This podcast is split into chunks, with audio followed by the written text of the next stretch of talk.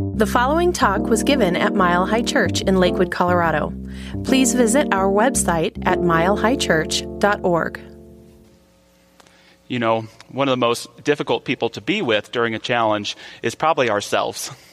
And one of the things that happens is we find those many layers of ourselves and we discover or rediscover our own secrets. And so I wanted to talk a little bit about secrets today. And I want to begin by sharing some words from the author Frederick Buechner on the great paradox of secrets. He says, Secrets tell what is perhaps the central paradox of our condition that we hunger, what we hunger for perhaps more than anything else, is to be known in our full humanness. And yet, that is often just what we also fear more than anything else. He adds, I not only have my secrets, I am my secrets, and you are your secrets. Our secrets are human secrets, and our trusting each other enough to share them with each other has much to do with the secret of what it means to be human. And isn't that an interesting paradox? This idea that the thing that we may fear most to share with ourselves or anybody else is also perhaps at the same time the thing that we long to express the most. And for me, there are three types of secrets the first have to do with our stories. It's not necessarily the stories that we tell ourselves or the experiences that we had. It's all the beliefs that build up over time about those experiences and about those stories. For Buechner, part of why he was writing what he just shared is that when he was nine years old, his father committed suicide. And this created a secret in his life not only did he have to lose his father, but he had to deal with the, the taboo of not being able to bring up his father, of not wanting to upset his mother, of not wanting to feel guilty for uh, his father perhaps not wanting him and feeling abandoned. It can be the shortest experience, but it can cause us to feel like we're getting lost along the way. One of my favorite odd couple pairings of the last several years is actually a, a political one uh, between the Republican political strategist Karl Rove and the Democratic political strategist David Axelrod, who shared a secret together. The secret that they shared was that both of, of their parents, they had both lost parents to suicide. Axelrod, when he was a teenager, lost his father, and Rove's mother committed suicide in her early 1950s. And they both shared together the feelings of guilt, the inability to feel it was safe to talk about the loss of their loved ones, and the ability to live on and move on. But I love something that Rove shared. He says, To those who contemplate suicide, realize the world won't be better for your absence. There will be a child, spouse, or parent, a colleague or coworker, neighbor or friend who will miss you more than you know. Despair can be overwhelming, but it is not permanent. We all need others to walk beside us in difficult moments. And remember, you are precious in the eyes of God and those who love you. I'm sure we all understand that one of the byproducts of this challenge that we're going through is, is deep depression. Many of us are alone, and it reminds me of something that our own Dr. Raz shares about recovery. He says that addiction happens in isolation, yet recovery happens in community. It's so important to know that even if you're having a difficult time, that you're loved, that you're cared for. And even if we have to connect digitally, we have this community together. We're all in this together. The second kind of secret has to do with the hidden beliefs that come from these experiences that we sometimes hide even from ourselves. I want to share with you today that that's my belief that we can't not share our secrets, whether we honestly express them to someone or they come out by accident in how we relate with one another. Either we share them authentically or we express them inauthentically. So it's so important to become aware and to stay mindful of these hidden beliefs when they come up. For me, that means admitting to myself my own secrets when I see them. To take that moment to pause and to admit to myself that there's part of me that feels unlovable. To pause and to realize at times there's a part of me that comes forth that worries if I'm a good enough father or a good enough husband. There's part of me in this wide seeming mess of what's going on that has to admit that there's part of me that, that's afraid, that's in doubt for humanity. And yet, it's when I admit these secrets to myself or to people that I trust that they come into light and I can see that they're not the truth of who I am, that I am loved, that I can always be a better husband and father, but I do a pretty good job here or there, and that we as human beings have the resilience within us to tell our secrets, to honor where we've made mistakes, but to step fully into that power and truth of who we are. And this leads me to the third kind of secret, which is the main heart of my message to you today. It has to do with the divine secrets, the inner truth of each one of us. One of the oldest historical pieces of the Holy Bible is the Psalms. And the Psalms, scholars believe, uh, go way back to the early oral tradition of the Hebrew people. And we have this beautiful word for the divine in there the secret place of the Most High. He that dwelleth in the secret place of the Most High shall abide under the shadow of the Almighty. What is the secret place of the Most High? Why is it so secret? The answer is because the secret place of the Most High is found, cultivated, and developed within each one of us. Why is it a secret? Because at different times in our history, it could be blasphemous to say, I believe that God is within me, that God is in all people. It could be seen as hubris or egotistical to say, I am an expression of love and I dedicate my life to caring and compassion. It could seem egotistical to say, I'm not broken. I don't need fixing. I am whole, perfect, valuable, precious, just the way that I am. These are the kind of divine secrets that I'm talking about today, and it's time that they become not so secret anymore. Jesus alluded to these divine secrets when he would say things in the Gospel of Mark like, For those who have ears, let them hear. He wasn't talking about listening, he was talking about understanding the secret place of the Most High within us.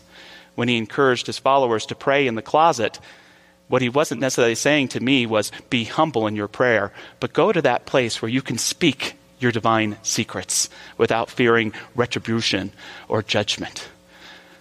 The most important thing for each one of us at this time, right here and right now, is to be aware of the divine secret within ourselves and begin to admit it to ourselves, to begin to know it for all of society around us. And we do that through our spiritual practice. That's where we meet that great Almighty at the secret place of the Most High within us. Through meditation, through prayer, through contemplating the facts of life from the highest point of view. That's where we connect. There's a couple great Sufi quotes about this that I want to share with you this morning. Ahmed Hatif, who said, Let the eye of your heart be opened, that you may see the Spirit and behold invisible things. And from Al Ghazali Dear friend, your heart is a polished mirror. You must wipe it clean of the veil of dust that is gathered upon it, because it is destined to reflect the light of divine secrets. That's part of our job right now, my friends. Keep polishing your heart so that it can tell the story of your divine secrets. I have a question for you today. For those online, I'd love to hear your answer on Facebook or Vimeo. And it's what's your Bible? In other words, what's that text or whatever it is that you go to when you're having a tough time to remind you of the spiritual truth of who you are? It could be the Bible, it might be the Harry Potter books. It could be whatever that go to is for you. Um, I know Tom Litch's is Eckhart Tolle. Uh, Michelle, what's yours? Illusions by Richard Bach. Dr. Barry? You're kind of a Bible dude? Good for you. Dr. Patty, how about for you? Science of Mind textbook. Well, my, my answer, and there's so many I love, the Tao Te Ching, Zen Mind, Beginner's Mind by Shunryu Suzuki, I've read a hundred times, but my real favorite is this book, this thing called you by Ernest Holmes, written in the 1940s, nearing the end of his career. Um, I love the Science of Mind textbook, but there's something about this book for me that I go to in times of trouble because it speaks of such a mature and powerful truth. Uh, Michelle was alluding to this earlier, but Holmes lived through perhaps the most difficult times in human history. And sometimes people dismiss our philosophy as kind of a naive positivity. But I want to remind you today that it's a bold positivity. It's a courageous positivity. Dr. Holmes, as Michelle alluded to, began his ministry right in the middle of World War I. He confronted what was called the Spanish flu, which some of us have been reading about in the news that killed over 650,000 Americans. The 20s sound like they were okay, but in the 30s, you had the Great Depression. Then World War II, the time when we lost more human beings than any other time in human history. Then you had the creation during World War II of the atom bomb, humankind's first ability to recognize that it could destroy itself. Holmes didn't talk a lot about these situations, he just responded to them with this bold positivity. And that's where I think this book, this thing called you, was born. Because recognizing that first time that humankind could destroy itself, he also realized that it could only be humankind that could save itself.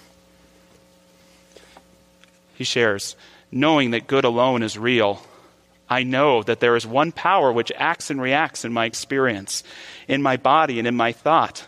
I know that God alone has power either to act or react. Everything that I do, say, or think today shall be done, said, or thought from the spiritual viewpoint that God, who is life, is in everything. I know that this recognition establishes the law of harmony in my experience, the law of prosperity, a sense of happiness, peace, health, and joy. Today, I hold communion with this invisible presence, which peoples the world with the manifestations of its life, its light, and its love. I withdraw the veil which hides my real self and draw close to the Spirit in everything and everyone. I accept everything that belongs to the Spirit. I claim everything that partakes of its nature. Don't think of this statement as one meditating on a bench, but one who is seeing perhaps hell around them, knowing and holding on to that truth. Holmes, in this thing called You, invites us to imagine a tunnel. And on the other side of that tunnel, you see the place of your divine secrets, the land of milk and honey, the kingdom of heaven, what is highest and best and can be for your life. And where you are on the outside of that tunnel, Holmes invites you to imagine to see desolation, to see what's lacking, to see coronavirus, to see the economy in free fall. And he invites us to walk through that tunnel. And as you walk through that tunnel, he says it's going to get dark and you're going to hear voices within yourself. One of those voices is the voice of despair that says, Turn around. Things can't get better. Hide. Be afraid. But there's another voice, the voice of divine secrets, that reminds us of the truth of who we are, that tells us it's okay to keep walking even in the unknown, to step into that truth we know in our heart of hearts to be. What is this tunnel, Holmes tells us? It's your own mind. Our mind is the only thing that separates us from that sense of desolation and that rejoicing of the human spirit that comes in all of us living as one together. Have you ever had that experience where something's going really wrong, something's really challenging, but you have within you this deep sense that everything's going to be all right? You're almost afraid to admit it. It's a divine secret. Have you ever had that circumstance where Things are tough, things are bad. You're in a great place of unknown, but part of you knows exactly what's taking place. That divine guidance system that knows exactly where to tell you to go. And yeah, maybe you can't share it to everyone on Facebook. Yeah, maybe you can't tell folks who, who don't understand, but you do have community. There is a part of you that understands, and it's important to keep not only telling those divine secrets to yourself, but to recognize that, especially in the, the crisis that we face today, that a bold positivity, a courageous positivity, is exactly what we need. This has been an attribute of every great leader in our country. Abraham Lincoln, who would continue to proclaim, even in the midst of the Civil War, we are not enemies, we are friends, to hold to the union, to hold to oneness. Franklin D. Roosevelt and his wife Eleanor would regularly read New Thought or New Thought related authors to keep them going.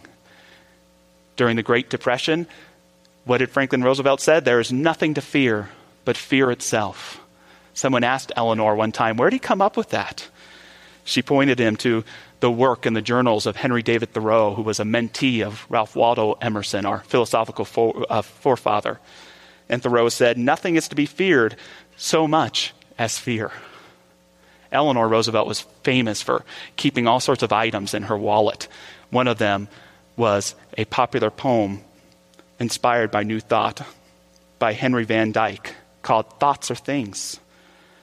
I hold it true that thoughts are things. They've endowed with bodies and breath and wings, and that we send them forth to fill the world with good results or ill.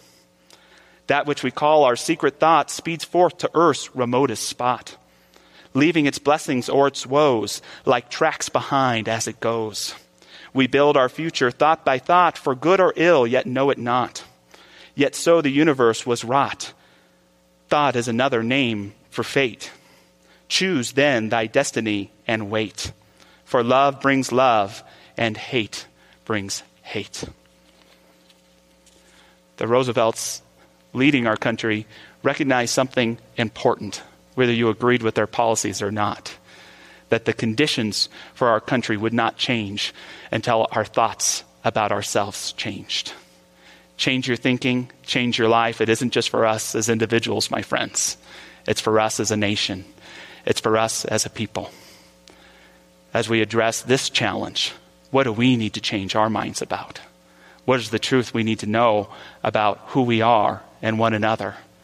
How can we continue to be healthy and concerned in the right ways without falling into unhealthy panic?